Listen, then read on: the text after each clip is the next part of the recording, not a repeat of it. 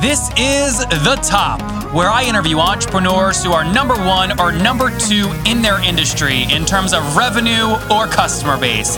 You'll learn how much revenue they're making, what their marketing funnel looks like, and how many customers they have. I'm now at $20,000 per talk. Five and six million. He is hell bent on global domination. We just broke our 100,000 unit sold mark. And I'm your host, Nathan Latka.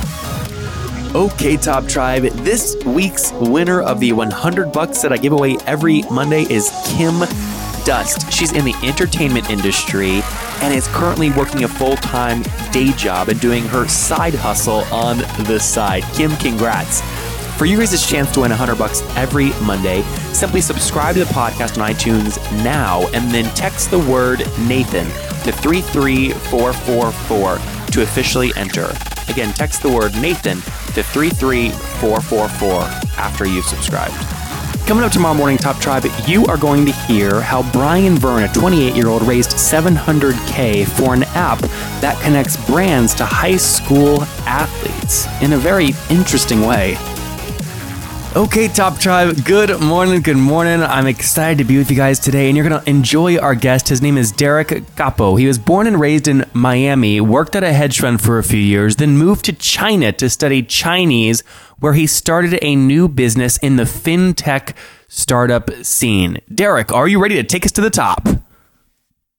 Sure, let's get started. All right, let's do it. So, first things first, tell me about the, the hedge fund work. What were you doing at the hedge fund? And then we'll get into the fintech startup scene in China. Sure, sure. Actually, um, so I worked at a hedge fund for about four years. I was a stock and bond analyst. Uh, so basically, what I did was I would analyze companies uh, having to do with, you know, companies all over the world Israel, Brazil, US, China and I would basically analyze the business, present it to my boss, and then we would buy, you know, millions of, upon millions of dollars worth of stock, or we would short the stock, or you know, we do whatever we could to make money. That was Which, the motto. So, which trade that you made was your biggest windfall? Your biggest win? my biggest win uh, was, I think, buying JetBlue. It was actually. Uh, it was actually early in, in the time when they were still growing, and I think I made them within think in about a week or two, I made them like three or four million dollars. That was one of the big trades. I'm trying to remember. There was another one called Peregrine Software, where uh, my boss had had the position for a long time, and I had been in charge to start monitoring the company. I went over to meet the CEO in Atlanta, uh, and I came back and I said, "No, we're not selling the position. We're going to keep it." And I think they made uh, like nine or ten million dollars. What year did What year did you get into JetBlue? Do you remember? Yeah, it was actually 2004. 2004. So what was stock price? I wonder what stock price was back then. Oh, that was, you know, that was when about oil 16, was around, 16 bucks, 15 bucks, right? Yeah, and it was like I think it went up to like 20 something, and then we just sold it. It was a few million dollars in like within a couple of weeks. You know, oil back then was I think 40, 30, 40, 30 or 40 dollars a barrel, and you know they had hedging on their contracts, and so they were able to protect their profits. And so that's kind of like the story. And they were still growing like 30, 40% a year. So it was a really good growth story. So, and then I think they went down to like two or three bucks after. Yeah, I was about to say then, there's like there's like a very little spike between yeah. January of 04 and May of 04 where it went from you know a uh, a sixteen dollar price point up to a up to a you know twenty dollar price point. But it sounds like that's the that's the upswing you made your money on. Yeah, that's correct. Yeah. yeah. And then it went and then it went down even before the whole world tanked in 08. In 07 and even before that in 06 it was back down around 10 bucks to a low of 550 in October of 09 and now it's back up around 20 bucks uh, as of today February 2016. So interesting trade. So you you I always wonder when I talk to hedge fund folks I mean, how much of it is luck versus how much did you know that the stock was going to do like a little bump and you guys were going to be able to profit, you know, 3 4 bucks per share? That's interesting. Uh, well, usually, whenever we make investments, uh, we always try to look for a catalyst that's uh, that's going to happen within the next three to six months. It's going to get the stock to move higher. Whether it's uh, a corporate event, uh, whether it's earning surprises, whether it's uh, a strike, you know, a strike basically not you know not happening or something like that. I mean, specifically with airlines. Um, so there's always something like hedge fund people are always looking for catalysts. There's got to be something that has to happen within X amount of time period. And if nothing happens, two things uh, occur: either they unwind their position because they just don't want to wait any longer, or they've been long and they just want to cut their losses, or they get active. In other words, they get involved, they start buying even more shares, and they figure out ways to get what they want through. They turn into Bill Ackman. They turn into Bill Ackman. Yeah, there's a lot of people that are trying to do that, and the thing is, that actually hurts the businesses in the long term. Like really hurts the businesses in the long term. And I think, uh, yeah, you know, makes their investors money and stuff, but at the end of the day, it actually hurts future shareholders. Uh, people who you know buying some of these companies that have stable dividends or you know actually are doing a really decent job for shareholders. So it's it's it's pretty scary sometimes how it is. How it is. So, so Derek, how, how old were you back in 2004? Uh, Twenty one. Okay, 21. And and what was that the the when you guys bought the shares at 15 bucks on JetBlue about how many millions of dollars did that equate to? Uh, let's see. We probably made it was we made about 15 20 percent of the trade, so we probably put in about ten million dollars in the trade. Uh, it was about a couple percent of the of the funds. What does that mean when you Oh, say yeah. that that you were or 10 or 12% in? You mean you had other investors go in on the same same tranche? Yeah. So the way it works is um, we were, were working with the main fund. That the main fund at that time I think was about 300 or 400 million dollars, and we put about a one or two percent position, which basically means two percent of the entire fund was was invested into buying shares of the company. And so two percent of like 400 million is about eight million bucks. And if you make 10 or 20 percent or 20 or 30 percent, you're looking at two to three million dollars. I see. Make. Yeah. I see. I see. And what Yeah. was it, what was the name of this hedge fund that you were with? Uh, Everest Capital, Everest Capital. And where were they based out of? uh, Miami. Oh, Um, okay. In fact, yeah. In fact, um, I had just graduated from university, and I had just, I had actually gotten my Series Seven exam. You know, I always kept on trying to build that utility belt while I was in college. I had read about four four thousand something annual reports. You know, kind of get ready to to get involved in the finance field, and I was just about to to get to Connecticut to probably work for some other funds. And this company actually called me up and said, "Hey, do you want to do an interview?" And I said, "Yeah, sure." And then, uh, the jokingly, I thought, well, I thought jokingly, they said, "Hey, can you stay for lunch?" And I'm like, "Yeah, sure, as long as you pay for it." And that ends up that the interview was about eight hours long. so That's funny.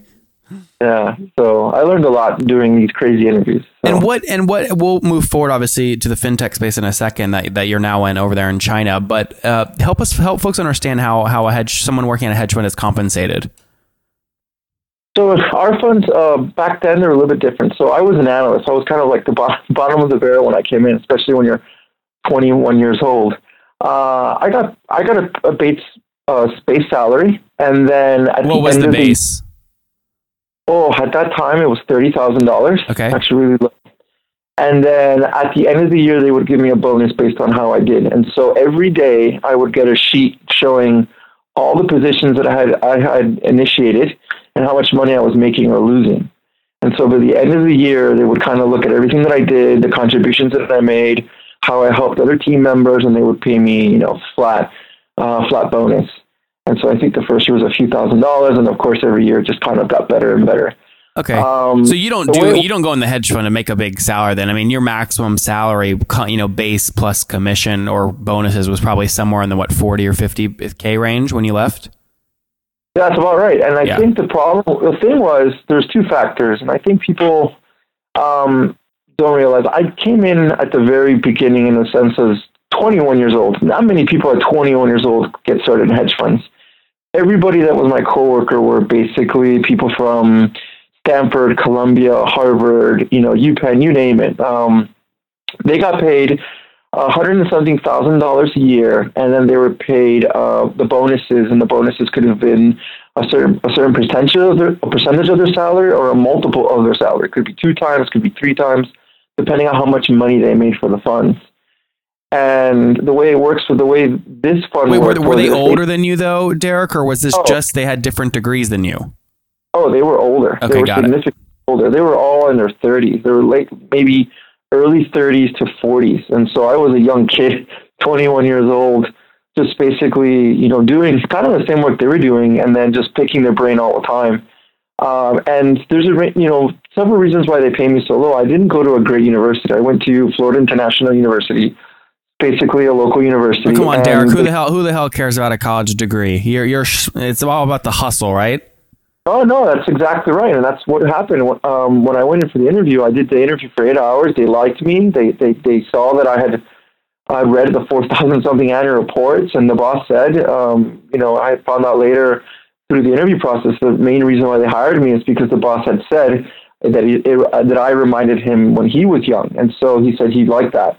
And when they kind of gave me the offer, he said, "Yo, you know, we're going to try you out for three months." And I said, and I looked straight into the guy's face and I said, "I'm going to prove you wrong." And I did. You know, I was there for like almost four years. So mm-hmm. um, you're right. I mean, it is all about the hustle, and I think the the main reason why they kind of took advantage of me was they knew that I didn't come from a good educational background, but at the end of the day, they wanted to say they were hedging their bets. Say, you know what, we'll pay this guy this amount, and if he works out, great. If he doesn't, well, at least you know we don't have to pay that. Okay, much. so this is kind of making sense now. Why you got out, right? Like you learned a bunch, and probably once you felt like you learned all you could, it wasn't worth staying for the salary. So is it is that accurate? Then you head to China.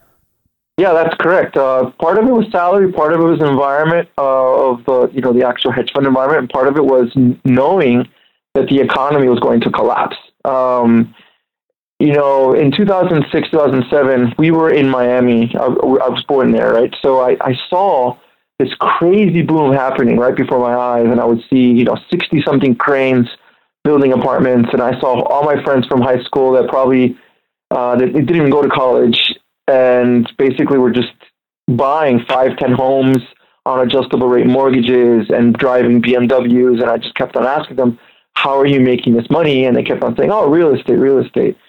And it got to the point where in, I knew, and I, even the team knew that sooner or later this was all going to fall apart. Why didn't you guys no, make a bunch of money then, eh, then shorting it or hedging? That, that's correct. What ended up happening was uh, the last year I was there, we were, we were shorting. We were shorting uh, housing stocks. We were shorting mortgage insurance companies. They just kept going up. They just they kept on going up on us. We kept on getting stopped out, and the boss was never really into you know, kind of like the big short. He was never really into like creating securities. He was kind of like, I want to be liquid. I want to make sure I can get it in and out. But yeah, everybody knew that Got they it. should have short.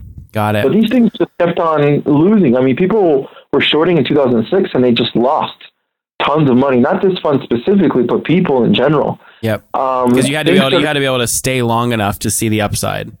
Yeah, well, you couldn't you couldn't make such a big bold move in, uh, in 2006 when you'd have to wait it out for like literally almost two years. Yeah, yeah, so, makes sense.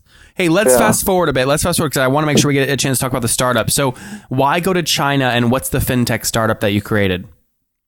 Actually, so um, the fintech startup is actually what I'm doing that, uh, now. But the, when I went to China, it was to study Chinese, study Chinese for a year, and then I basically started a study abroad business. So the study abroad business was to help foreigners go to China to study Chinese, do internships, and teach English. And I did that. I'm still kind of doing that for about seven something years. Is that a big and profit that, maker? I mean, though, I mean, how much how much revenue did that business do in 2015? Uh, so not that much. It was actually a few hundred thousand dollars, but then uh, in cumulative, we did about 2.4 million dollars over seven years. Yeah, well, seven years. And how many um, how many people did you bring? Like in total, how many people paid you to to bring them over to China? 300, okay. more than 300. Um, so yeah, our business was pretty simple. It was basically, you know, we'd help you set up, go to the university. Uh, if you want to study Chinese, you know, we'd have clients that were from 12 years old to like six years old. Average revenue per client was about uh, four or five thousand, maybe more than that. Um, now at the end, it started getting higher.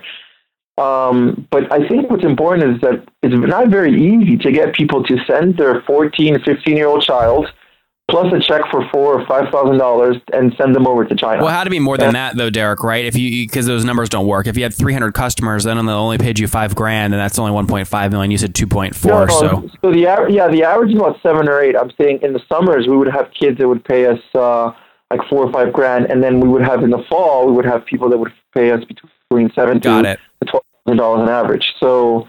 Um, so yeah, it's about it's about seven thousand dollar average, three hundred something customers, so about two point something, two point two million dollars. And you just pocketed the profits to kind of sustain your life. Correct. Yeah, I mean, I lived a pretty decent lifestyle in China. I mean, it's pretty cheap. So, but it was a fun business. I learned a lot. Uh, I learned the the importance of trust, of building a business and, and getting customers to trust you. I mean, getting anybody to send you a check for five thousand dollars in a business in China is not uh, is not easy. Let's put it that way. Mm-hmm.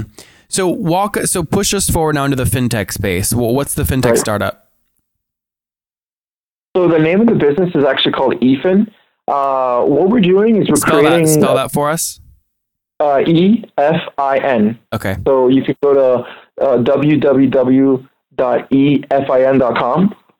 Yep. The website will actually be um, officially launched in about a month or so. So basically, what we're doing is we're creating a website that's actually getting the information that's probably the most accurate about the specific business that people should be looking at. Um, when you go to Yahoo Finance, people just look at uh, you know income statement, balance sheet, et cetera, et cetera. But what people are missing is what are the actual metrics that actually matter. Um, and then so we're going to show that. We're going to show you know things that the executives are doing. We're going to show how the executives are doing compared to their peers and we're going to actually we're actually creating an algorithm. And that algorithm is basically breaking down the business into five segments uh, analyzing how the board of directors are doing their their, their job analyzing how the executives are managing the business uh, analyzing the evaluations of the business compared to peers and compared to history and then technical analysis and then we're creating these scores. And each of these scores are made up by hundreds if not thousands of questions that we're actually putting in through an algorithm to actually determine whether there is a better time or the right time to invest in a company. So Derek, is this your is this is this your company? Because on the when I click management team on the website, it, you're not listed. Yes, it is. It's actually three partners. Um, I actually got in touch with. I have two partners. They're both from Canada. Uh-huh. Uh, one of them actually started a company called AdParlor and actually sold it back in 2011. What's So his name? Uh, his name is Christoph Saranka. Uh huh. And then the other one is called Charles Moscow. He's uh, actually an internet marketer. Uh, he actually has a pretty interesting story. Uh, so we got together. Uh, we're actually part of the YEC, which is this uh, uh, young entrepreneurship club, a council. And basically, we kind of all got together and we said, hey, you know, I'm really into finance. I've always been into finance. And the marketing guy's like, yeah. I've been to finance too. And Christoph's, uh, the CTO, is like, yeah, I, I, you know, I have all this money I made from selling my business, and I've been getting into stocks, and I own some stocks here and there. And I'd actually want to, you know, get together and start doing something. And So, how, said, how do you guys make money on the site? So uh, there's actually several ways that we're going to make money. The, the initial one is to grow, uh, to start membership. It's a So membership you're pre website. you're pre money right now. You haven't made any revenue. That's correct. Okay, and So are you guys? Did you how much how much money has gone in so far funding wise from partners and outside investors? We've so far put in fifty thousand dollars, and we're actually going to start putting in another hundred and something thousand dollars. Okay. Uh, and we're planning on doing a seed round, uh, probably about five hundred to seven hundred something thousand dollars is what we're looking for the seed round. And are you going to do that on a priced on a priced round or a note? uh, probably on a note. Okay. Probably look for yeah. Yep. Yep. So, I mean, if we can get a price round, that'd be great. But I mean, if if no, you know, whatever, whatever, whatever the market's going, it's not that great right now. Uh, we've been looking at uh, the, some of the deals have actually kind of gotten um, not as great as they used to be about a year ago. Tell me what you mean see. by that when you say they're not as great as they used to be. I think I think obviously the the valuations are actually much more expensive, or at least the how how ideas got funded quicker about a year ago than they are now. Now they're taking a little bit longer.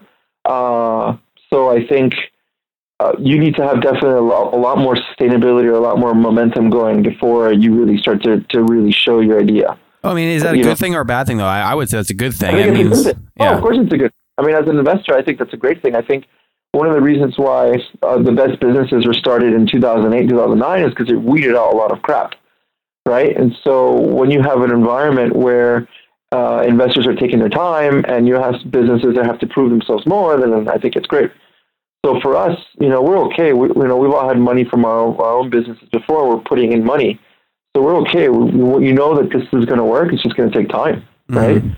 So So sorry, I cut you off. How do you make money? Oh, so in the beginning, we're going to do subscriptions, uh, with actually membership subscriptions. So the goal is that people are going to want this information and I think it's valuable. And then eventually, we're just going to charge $99 for a yearly subscription. And so the goal is um, the thing is like Yahoo Finance has about 40 million people from the United States alone visit their website. Uh, 70 million people worldwide. The thing is, the information that they're getting from Yahoo Finance is horrendous. And so that we feel like there's a lot of misinformation. There's a lot of opportunity to get from Yahoo Finance to start to look at other websites that would help people to make just better investment decisions. Got it. So the, the initial version is to make subscriptions, but if the algorithm it really starts to uh, really predict as much as what we want it to, pr- to predict, then we can eventually start a fund. We can eventually put in our own money, you know, uh, and then eventually we can prove we can back test it and even prove it, you know, currently and say, listen, this this algorithm actually really really works. Uh, we've been able to get X amount of return with X amount of risk in the portfolio, and we're able to do something. So whether it can grow into a membership site, that'd be great. But if it can actually turn into an actual fund, where it could, you know, it could turn into an actual ETF or an index or whatever it is, and we can we can do whatever we want. Very cool. Well, Derek, look, people are going to want to follow your story. And before we get into my favorite part of the show, if they want to connect with you personally online, where can they do that? They can connect with me with Twitter, uh, or they can just email me at uh, derek at efin.com, and they can just send me an email. I no problem talk to anybody. I talk to people from all over the world. Okay, Top Tribe, do not forget your chance to win a hundred bucks right here on the podcast every Monday. It's very simple. You just subscribe to the show on iTunes, and then once you've done that, text me to prove that you've done it. My number is 703 431 2709. Subscribe now and text me to enter 703 431 2709. Okay, Top Tribe, I have to tell you, many people go, Nathan, you came out of nowhere. Your website's growing so fast. How'd you do it? The answer is simple. So I use HostGator. I don't know if you guys know that, but I use HostGator. And the reason I do, they have like about 4,500 free templates I can use because I don't code. They've got a great e commerce plugin. And guys, I bug the heck out of their support. They've got 24 7 support, which I love. So what I've done is I've worked with them. You guys know I make great deals. If you go to hostgator.com forward slash Nathan, you can sign up, get your own domain for 30% off and a 45 day money back guarantee. Okay, again, I make great deals for you guys. Go to hostgator.com forward slash Nathan to grab that now. There you go, guys. Perfect, perfect. Well, Derek, we're about to get to my favorite part of the show. You know what's next? No, I'm come not. on, come on. man. All right, I'll give you a break because you're halfway around the, uh, around the world. It's time for the famous five. Are you ready? Okay, go ahead. The first one, Derek, is what's your favorite business book? My favorite business book. Oh, um, honestly, um, I've read so many books that it's really hard to say, but I really believe that um, the best book is actually my the story of my family. Um, my grandfather actually left from Cuba in 1966 on a boat and escaped, hiding his two sons in the boat. Landed uh, in Mexico three days later after braving like 20 foot storms.